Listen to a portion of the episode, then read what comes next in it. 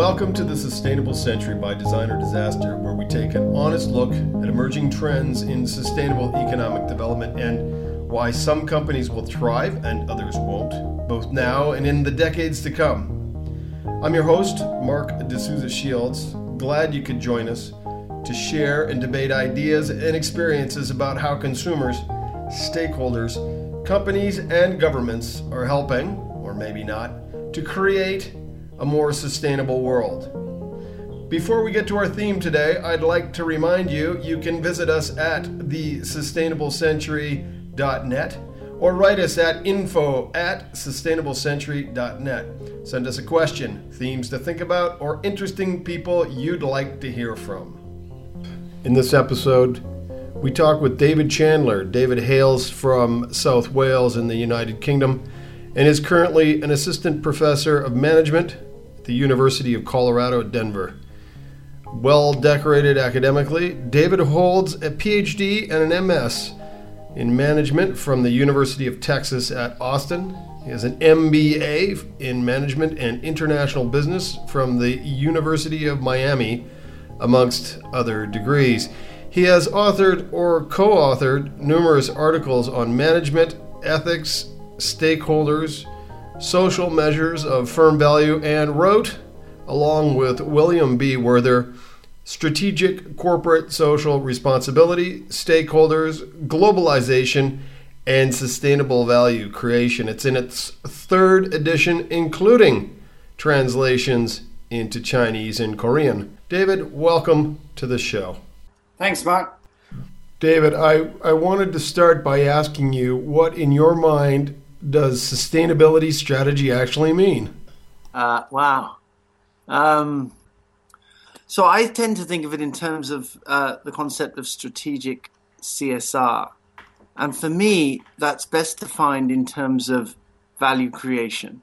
So when I, you know, this concept has evolved over a, a, a number of years now, which is reflected in the editions of my book. But I increasingly see this more and more as value creation. I think the CSR community as a whole tends to ask the wrong questions, uh, or at least frame them in the wrong way. So when we say, what are the responsibilities of for-profit firms? I think what we really mean, what we really mean is how do they create value? And how do they share that value to broader or convey that value to broader sections of society. So you're talking about their responsibility to share the value they create. Well, you know, again, shared value is a load, now a loaded term that I stay away from uh, due to previous publications that use that term. Um, but it's firms create value. That's what they do. Um, uh, they're, they're very efficient at doing that. The issue really becomes whether that value is uh, defined very narrowly, and the straw man here is the uh, shareholder uh, value perspective, or whether that value is shared more broadly to all stakeholders in society. And so when we say, for example, firms have a responsibility not to pollute the environment, what we really mean is we, we, we're trying to deliver value to stakeholders who include society, NGOs, other constituents who care about the environment. Well, that's, that sounds a lot like the concept of uh, externalities. Is that the same thing? Uh, uh, it's it's highly related. Uh, what I think it differs from is people within the CSR community who try to impose standardized objectives externally. So if we say the firm must do this, the firm must do must not do that. Um, it's not clear always that there's broad stakeholder support for those assertions. And if there's not broad stakeholder support for those assertions, firms, in fact, needn't abide by them. Uh, they're much better off paying attention to what their stakeholders demand of them. So rather than say what are the responsibilities of the firm, what must they do, particularly when we talk about moral and ethical responsibilities, which become huge grey areas because my morals and ethics differ from your morals and ethics, and so what we agree is good or bad is going to vary. A point taken, David, but doesn't that assume, and this may be sophomoric, but that stakeholders, consumers in particular, actually know what's good for themselves, as important, uh, good for broader social well being. Meanwhile, we are quite literally consuming ourselves to death as a species of stakeholders, are we not? Ah, well, they, they know they know what's good for them because they enact on it um, day by day. Whether that good is defined in the short term, the medium term, or the long term is another thing. If you know when it, what you what you might think is good for you, I might look at you and say I don't agree. But who's to say I have the right to tell you what's good for you? Well, that's all well and good until, of course, we realize we are that proverbial frog who's taken notice a bit too late that the water is indeed boiling. Sure. Yes. No. And so we we try and educate. That's a big part of what uh, university is about. People um, uh, and blogs and other services that people like yourself provide. We try and come. We try and shift the the prevailing values in society, right? So if if society currently thinks uh, so, take you know go back 100 150 years to the early stages of industrialization children working in factories was okay in the US and much of the developed world today it's not that's because society's values have shifted in the 1950s 1960s wearing fur coats was okay today it's less accepted that's because values shift over time and there's there's lots of reasons for that you know knowledge progresses science evolves education improves all of those things help influence the prevailing values in society. But at any point in time, people act in their self interest um, in ways that they believe add value to their lives. Firms respond to those incentives in very complex ways.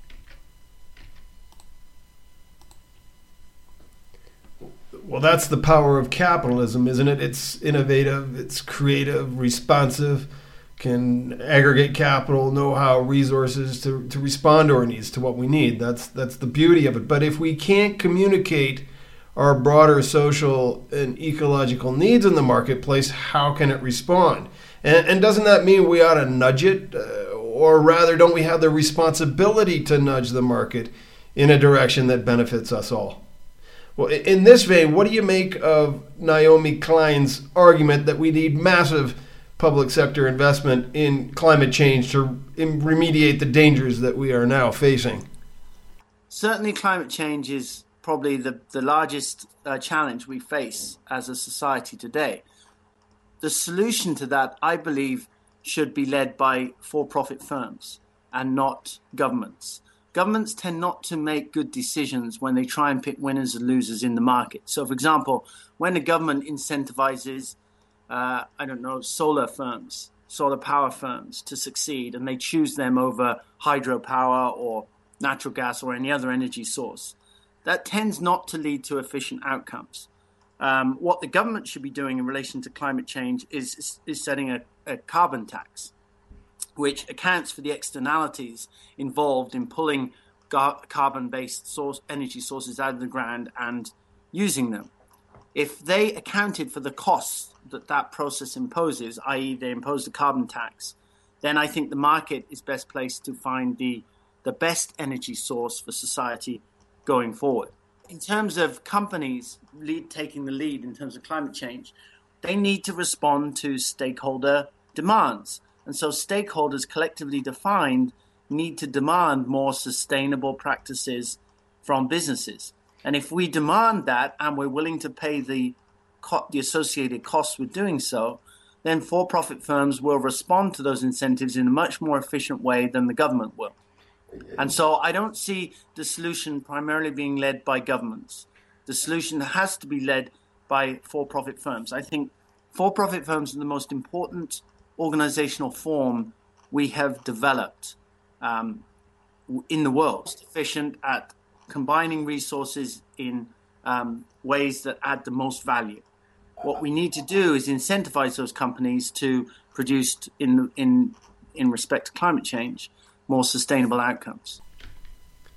Uh, agreed. Companies, as a part of capitalism, are certainly powerful, but do they can they respond to sustainability market signals? And by that, I refer to consumers purchasing goods and services uh, with some notable inherent sustainability value, low energy light bulbs, organic uh, organic foods, fairly trade coffee, th- this sorts of things, or, or even non-purchase signals such as boycotts, stakeholder movements, b- bad press.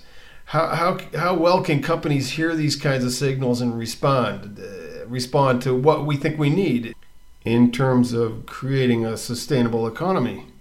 Well, and just to clarify, when you talk about sustainability, we're talking about ecologically related. No, no, I'm talking about the the whole package: uh, environmental, social, and economic uh, consequences of business activity. Well, so then you're, I, in my view, you're talking about CSR broadly defined and strategic CSR in that respect. If you're talking about market incentives, well, maybe not so much just incentives, but whether or not market signals, sustainability market signals exist and, and are being heard by companies. It's not, it's not that they're present or absent. I mean, they're all there. All of those incentives are there. They just may be more or less CSR inclined. So, for example, consumers go out and they spend money all the time. They buy different products. So, which products do they buy? Do they buy products that are made by companies that are more socially responsible, or do they make product do they buy products made by companies that are less socially responsible? The incentives are there, just consumers need to direct them in ways that encourage different outcomes. So, what I say is that when you define CSR in terms of strategic CSR, in terms of value creation, that's not something a, a firm can choose to do or not do. Firms create value all the time. Well, what they do is just some firms do it better than others. And by better, I mean they spread the value more evenly versus more narrowly. And so those incentives exist. As you say, that's the wonder of capitalism. So when I go out and I, so do I, so for example, I want to buy t shirts, right? I want to buy a t shirt. Do I go out and buy six t shirts and I've got $30 to spend? So do I, go, do I go out and buy six t shirts at $5 each? Or do I go out and buy two t shirts at $15 each? Those are two very, very different decisions in terms of the consequences for the firms that make them. If I'm willing to pay $15 for fewer t shirts rather than $5 for more t shirts, that's going to have grave implications for which companies get to survive in the t shirt making business. And so it's not that those incentives are there or not, it's what kind of outcomes do they encourage. If we were less materialistic as a global community more willing to finance $15 t-shirts instead of $5 t-shirts, then you know the potential to pay employees who work in factories more money goes up. Uh, the quality goes up. You could get organic based cotton as the source for those t-shirts as opposed to regular cotton.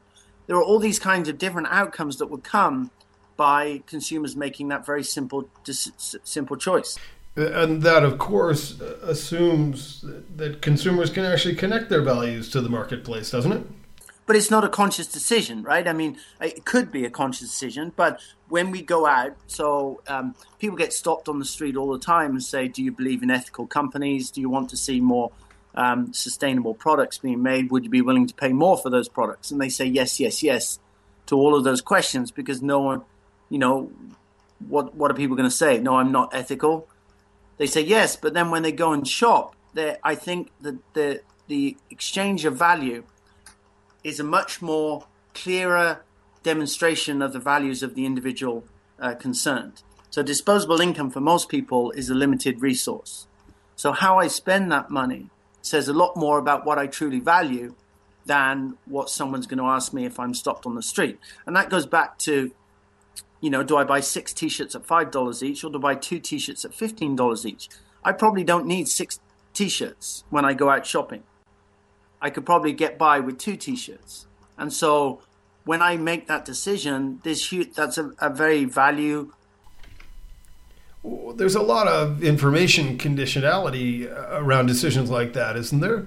Uh, let's talk fashion since you brought it up. Quick fashion, rapid fashion, th- throwaway fashion all that's designed to have us buy more t-shirts that's not a personal values decision based construct it's it's a market construct and, and companies benefit if we buy more than we need And there are a set of values that just are not being effectively communicated to the marketplace.